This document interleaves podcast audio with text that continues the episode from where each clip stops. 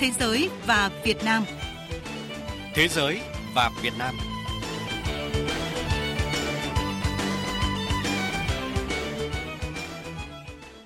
Kính chào quý vị và các bạn. Chương trình Thế giới và Việt Nam hôm nay có những nội dung chính sau.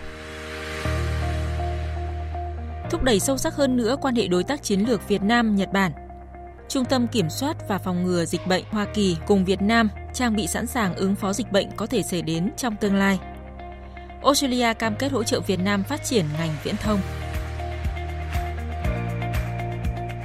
Thưa quý vị và các bạn, nhận lời mời của nhà nước Nhật Bản, Chủ tịch nước Võ Văn Thưởng cùng phu nhân và đoàn đại biểu cấp cao Việt Nam thăm chính thức Nhật Bản từ ngày 27 đến 30 tháng 11. Đây là chuyến thăm Nhật Bản của Chủ tịch nước Võ Văn Thưởng trên cương vị mới trong bối cảnh quan hệ Việt Nam-Nhật Bản phát triển hết sức tốt đẹp, thực chất sau đúng 50 năm thiết lập quan hệ ngoại giao và sau 9 năm nâng cấp lên đối tác chiến lược sâu rộng vì hòa bình và thịnh vượng ở châu Á vào năm 2014. Phóng viên Vũ Dũng có bài đề cập. Vào thời điểm hiện nay, quan hệ đối tác chiến lược sâu rộng vì hòa bình và thịnh vượng ở châu Á giữa Việt Nam và Nhật Bản đang phát triển tích cực, hợp tác toàn diện mạnh mẽ, độ tin cậy chính trị cao trên mọi lĩnh vực, từ kinh tế, thương mại, đầu tư, quốc phòng an ninh, văn hóa, giáo dục, nông nghiệp, y tế, lao động, giao lưu nhân dân, hợp tác địa phương. Thời gian qua, các hoạt động trao đổi đoàn, tiếp xúc cấp cao và các cấp được duy trì đẩy mạnh. Nhật Bản tiếp tục là đối tác kinh tế quan trọng hàng đầu của Việt Nam, là nước cung cấp ODA lớn nhất, đối tác lớn thứ hai về hợp tác lao động, thứ ba về đầu tư và du lịch, thứ tư về thương mại. Trong 9 tháng của năm 2023, kim ngạch xuất nhập khẩu của Việt Nam với Nhật Bản đạt gần 33 tỷ đô la Mỹ, trong đó ta xuất khẩu sang Nhật khoảng 17 tỷ đô la Mỹ. Lũy kế tính đến ngày 20 tháng 9 năm nay, đầu tư của Nhật Bản vào Việt Nam là trên 71 tỷ đô la Mỹ với gần 5.200 dự án còn hiệu lực, xếp thứ ba trong số 143 quốc gia và vùng lãnh thổ có đầu tư tại Việt Nam. Tính đến hết năm tài khóa 2020, Nhật Bản cung cấp ODA cho Việt Nam lên tới 27,5 tỷ đô la Mỹ, chiếm hơn 26% tổng vốn ký kết vay nước ngoài của chính phủ. Hợp tác quốc phòng an ninh ngày càng phát triển thực chất đi vào chiều sâu. Hợp tác các địa phương hai nước không ngừng được mở rộng với gần 100 cặp địa phương thiết lập quan hệ hữu nghị hợp tác.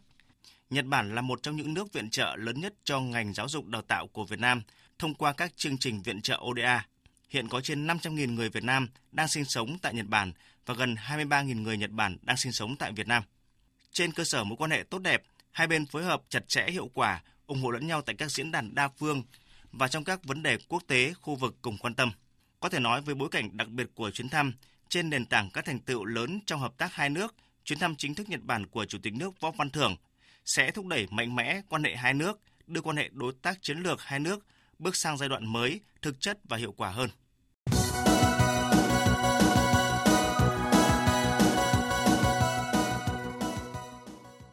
Thưa quý vị và các bạn, năm nay là dịp kỷ niệm 25 năm Trung tâm Kiểm soát và Phòng ngừa Dịch bệnh Hoa Kỳ hoạt động tại Việt Nam. Trong suốt hơn hai thập kỷ qua, trung tâm đã phối hợp với các đối tác tại Việt Nam, đặc biệt là Bộ Y tế, trong nhiều chương trình khác nhau về sức khỏe và dịch tễ. Năm nay cũng là một năm quan trọng với y tế Việt Nam và toàn cầu khi dịch COVID-19 và nhiều dịch bệnh khác đang cùng lúc diễn ra, đòi hỏi hai bên cần tiếp tục tăng cường hợp tác, vận dụng những bài học đã thu được để ứng phó với những thách thức trong tương lai. Phần tiếp theo, phóng viên Anh Thư thông tin. 25 năm qua, Trung tâm Kiểm soát và Phòng ngừa Dịch bệnh CDC Hoa Kỳ và Việt Nam đã cùng nhau đạt được nhiều thành tựu đáng kể trong lĩnh vực y tế. Những khía cạnh hợp tác bao gồm cả việc giải quyết các vấn đề về sức khỏe cộng đồng, y tế công cộng, kết nối người dân và nâng cao nhận thức về dịch bệnh.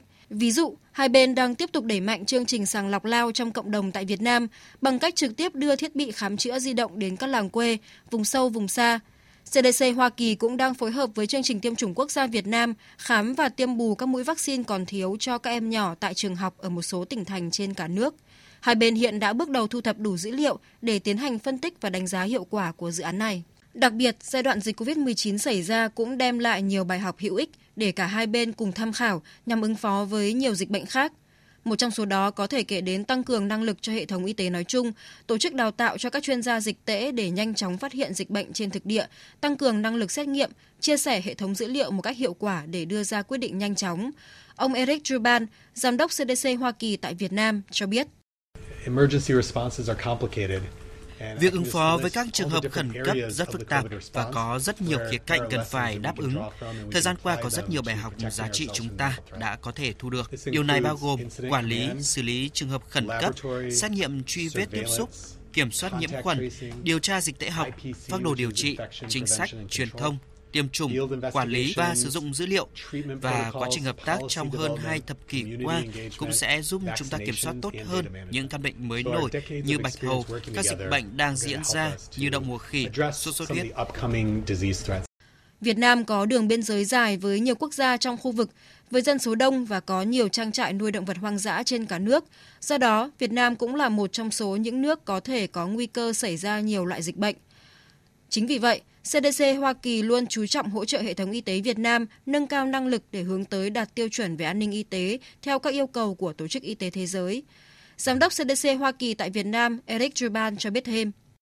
And WHO has a strong presence in Vietnam Tổ chức Y tế Thế giới cũng đang có nhiều dự án nổi bật tại Việt Nam và chúng tôi cũng nỗ lực phối hợp chặt chẽ với cơ quan này để tăng cường hỗ trợ các bạn ở những lĩnh vực cần cải thiện. Có một vài năng lực cốt lõi mà hệ thống y tế công cộng cần có, cần tăng cường hệ thống xét nghiệm, theo dõi giám sát để sớm phát hiện dịch bệnh, đào tạo lực lượng các chuyên gia y tế, không chỉ là về khám chữa, chăm sóc sức khỏe mà còn về khả năng nhận biết những điều cần làm và cách phản ứng nhanh khi có dịch bệnh xảy ra.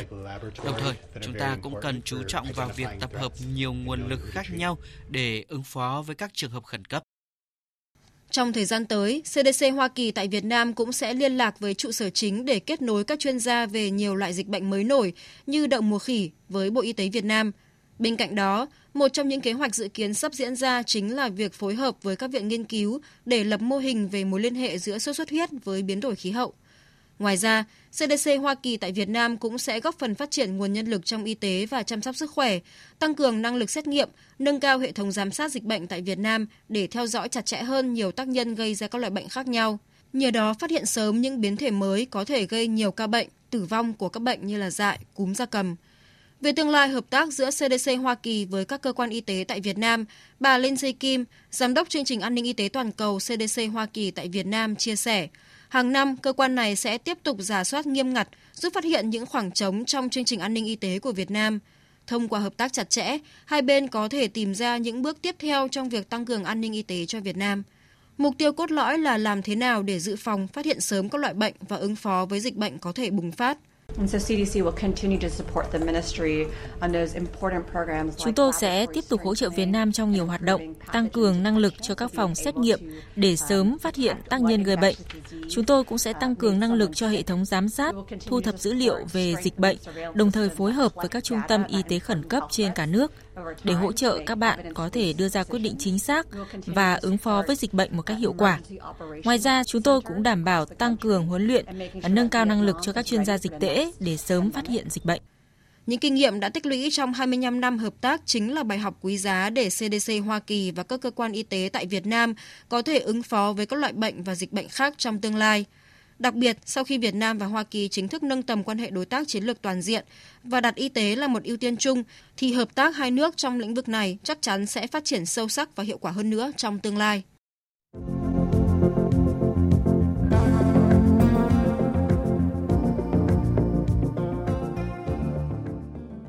Mời quý vị và các bạn nghe tiếp chương trình Thế giới và Việt Nam. Thưa quý vị, Australia sẵn sàng đồng hành hỗ trợ Việt Nam phát triển ngành viễn thông cả về nguồn nhân lực hay đầu tư cơ sở hạ tầng. Đó là khẳng định của Đại sứ Australia tại Việt Nam Andrew Goleszinowski nhân kỷ niệm 35 năm Việt Nam và Australia bắt đầu hợp tác trong lĩnh vực viễn thông, mở ra hành trình kết nối viễn thông của Việt Nam và thế giới. Mời quý vị cùng nghe cuộc phỏng vấn của phóng viên Phương Hoa với đại sứ Australia tại Việt Nam về nội dung này. À, thưa đại sứ, cách đây 35 năm thì Australia đã trở thành nhà đầu tư nước ngoài đầu tiên trong lĩnh vực viễn thông tại Việt Nam trong những năm đầu đổi mới. À, trước hết thì đại sứ có thể chia sẻ gì về dấu mốc lịch sử này ạ? Vâng, đó là một dấu mốc quan trọng với các cuộc đàm phán giữa Ủy ban Viễn thông Hải ngoại của Australia và Tổng cục Bưu điện Việt Nam bắt đầu từ năm 1986, ngay sau khi Việt Nam chính thức thông báo về công cuộc đổi mới. Vài năm sau, các cuộc đàm phán cuối cùng đã có kết quả, tạo cơ hội để Việt Nam kết nối viễn thông trực tiếp không chỉ với Australia mà với cả thế giới. Thỏa thuận này cũng giúp Việt Nam có được hệ thống viễn thông trong nước tốt hơn. Một điều nữa tôi muốn nói tới là vấn đề đào tạo nhân sự. Nhìn lại giai đoạn đó, Australia đã đào tạo hơn 3.000 kỹ sư và kỹ thuật viên cho Việt Nam, có phần tạo nên những bước chuyển mới đối với ngành viễn thông của các bạn. À, vậy đại sứ đánh giá như thế nào về những thành tiệu cũng như là tiềm năng phát triển lĩnh vực viễn thông của Việt Nam ạ?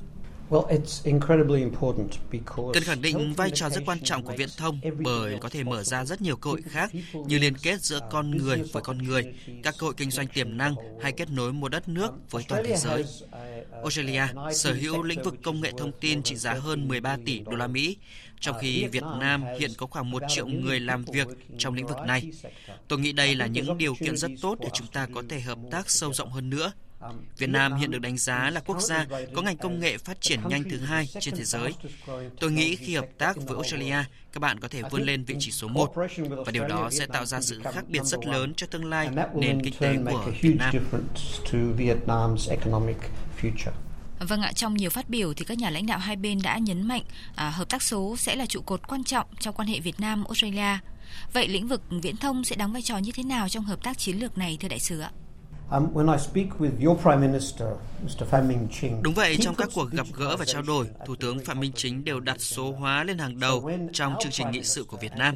Vì vậy, khi Thủ tướng Anthony Albanese của chúng tôi có chuyến thăm Việt Nam vào giữa năm nay, ông đã công bố thêm 75 triệu đô la Mỹ cho hợp tác kinh tế và phần nhiều trong số đó dành cho lĩnh vực kỹ thuật số. Vì vậy, hiện tại, chúng tôi đã đàm phán một biên bản ghi nhớ trong hợp tác kỹ thuật số mới với Việt Nam cho phép hai bên hợp tác sâu rộng hơn nữa.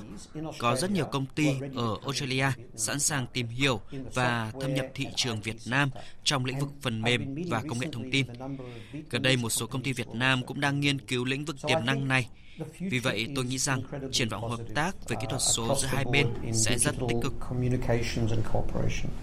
Vâng là một quốc gia phát triển mạnh về công nghệ nói chung, lĩnh vực viễn thông nói riêng, à, Australia có thể chia sẻ những kinh nghiệm gì cho Việt Nam trong lĩnh vực này, đặc biệt như là vấn đề nhân lực số khi Việt Nam còn thiếu hụt thưa đại sứ ạ? Vâng, có hai lĩnh vực tôi nghĩ Australia và Việt Nam có thể hợp tác hiệu quả. Trước hết là về phát triển nguồn nhân lực. Từ thời điểm Australia bắt đầu hợp tác với Việt Nam cách đây 35 năm, chúng tôi đã hỗ trợ đào tạo hơn 3.000 kỹ sư phần mềm, kỹ thuật viên. Tiếp nối thành quả này, hiện tại chúng tôi đang làm việc với Bộ Giáo dục và Đào tạo của các bạn để có thể cho phép các trường đại học của Australia vào Việt Nam mở rộng cơ sở nguồn lực trong lĩnh vực này. Tất nhiên, có một số vấn đề cần được giải quyết, nhưng tôi tin rằng nhiều tổ chức của Australia luôn sẵn sàng đầu tư vào Việt Nam. Một vấn đề nữa là cơ sở hạ tầng viễn thông. Hiện một số công ty Australia đang đàm phán Việt Nam về việc xây dựng các tuyến cáp ngầm mới. Nếu chúng ta có thể xây dựng được một tuyến cáp tránh Biển Đông và đi xuống Singapore, điều đó sẽ tạo sự bền vững, thúc đẩy hơn nữa năng lực ngành viễn thông của Việt Nam. Tất nhiên trong quá trình đó, trên mọi phương diện, cả phát triển nguồn nhân lực hay là đầu tư cơ sở hạ tầng công nghệ, Australia luôn sẵn sàng hợp tác với Việt Nam trong tương lai. Trân trọng cảm ơn đại sứ về cuộc trao đổi này. Tới đây chương trình Thế giới và Việt Nam tuần này cũng xin kết thúc. Cảm ơn quý vị và các bạn đã chú ý theo dõi. Xin chào và hẹn gặp lại quý vị trong các chương trình sau.